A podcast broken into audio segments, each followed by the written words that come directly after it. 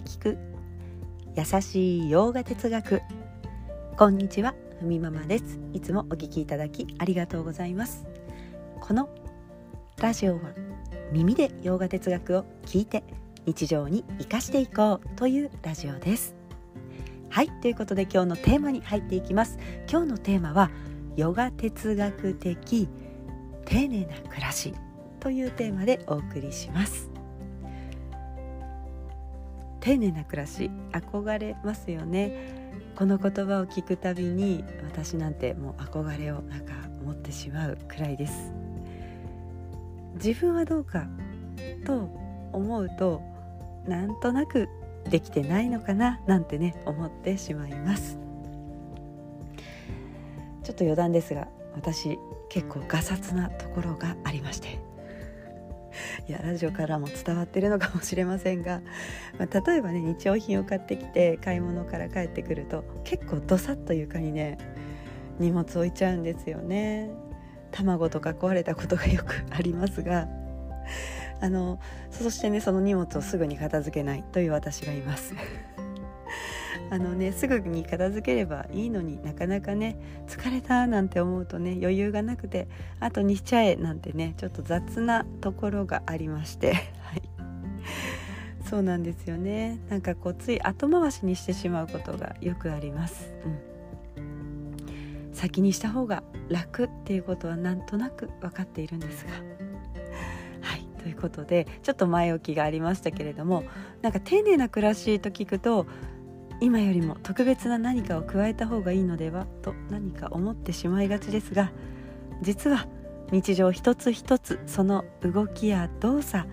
行いを丁寧にしていくことで実は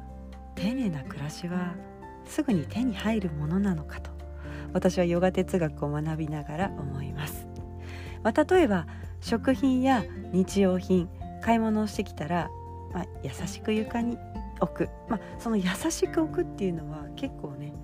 あの意外と、まあ、これ私にとっては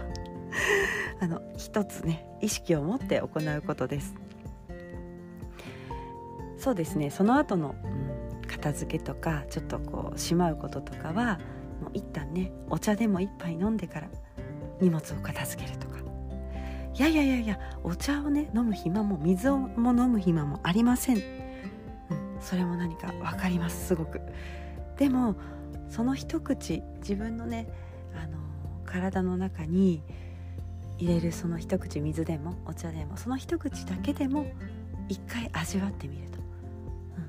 そしてあコップをねちょっと置いてほっとする。そういったちょっと心を一瞬自分に向けてあげるっていうそういった、まあ、ニュアンスです。一つ動作が多くなったとしても実は後で自分を楽にしてくれたりとかそういった手助けになります。自分にも周りにも優しい動作行いというのは結局は自分自身を一番落ち着かせてくれるということに気づきました。なのでちょっと今は面倒だなと思うことも先にやってしまうことで後が楽になるっていうのは分かりますよね。なんか分かるけどできないことがあります。ただそのねちょっと前段階面倒だなと思ったらなんかこう自分にねあの水分でもちょっと糖分でも与えてあげる。ちょっと丁寧さを一つ自分にねあの与えてあげる、うん、それでもその先にねちょっと楽な動きができていきますよね。バガバットギーターの9章の16節には「摂理」というのは聖典に記された儀式であり日常の儀式であるというふうな一節があります言葉はねもう少し後にも続きますけれどもここで言う日常の儀式でもあるというところを今日はちょっと掘り下げたいと思います日常の儀式というのは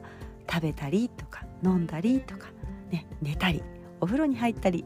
そういったことを言っています、まあ、言い換えるなら日常の行いと言ってもいいですよね。なぜ儀式というのかということですがこの体というのは私たちが自分という、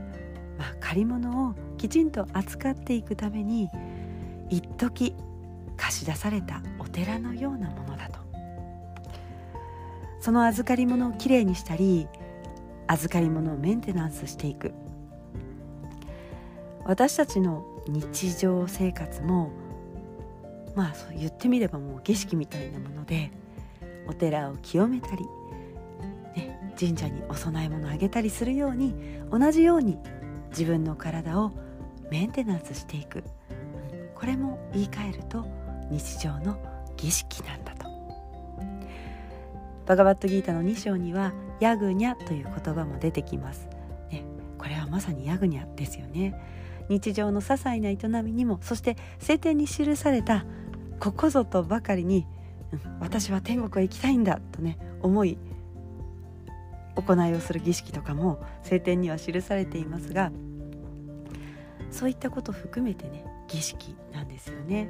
儀式と聞くとこう特別な感覚を持ってしまいますが、うん、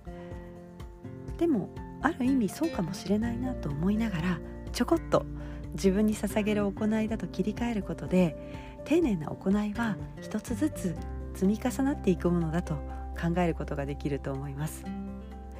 ね、日常の私たちが誰もがやる何気ない行いも儀式バガバットギーターでは自然の摂理を理解するように伝えていますがこの日常の行いの中で例えばご飯を食べることも、ね、あの摂理というのはあまねく広がっているわけです世界にねもちろん私たちの体の中にもだからそのご飯を食べることも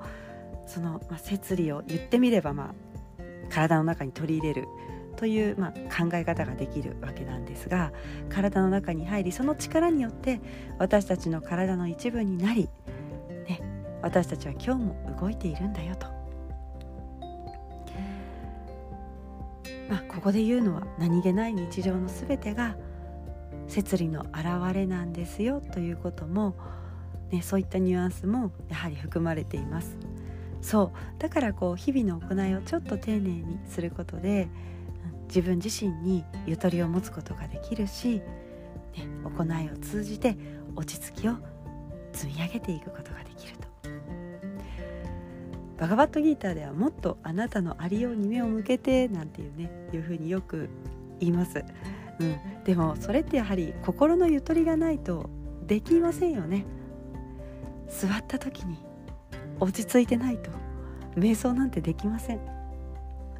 でも日々の行いからアプローチして落ち着く自分を育んでいくことはできます。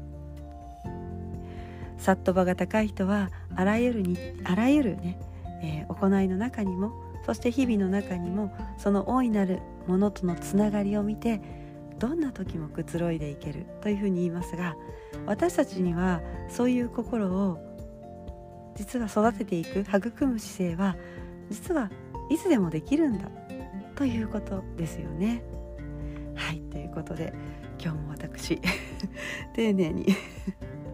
物をねそっと机の上に置けるようにそうやってね一つずつ習慣を変えていくことで私たちは落ち着きを自分の中に育んでいくことができるんだというお話でした。はいそれでは今日はこんなところで今日一日も皆様にとって素敵な一日になりますように耳で聞く優しい洋画哲学ふみママラジオご清聴ありがとうございました。ナマステ。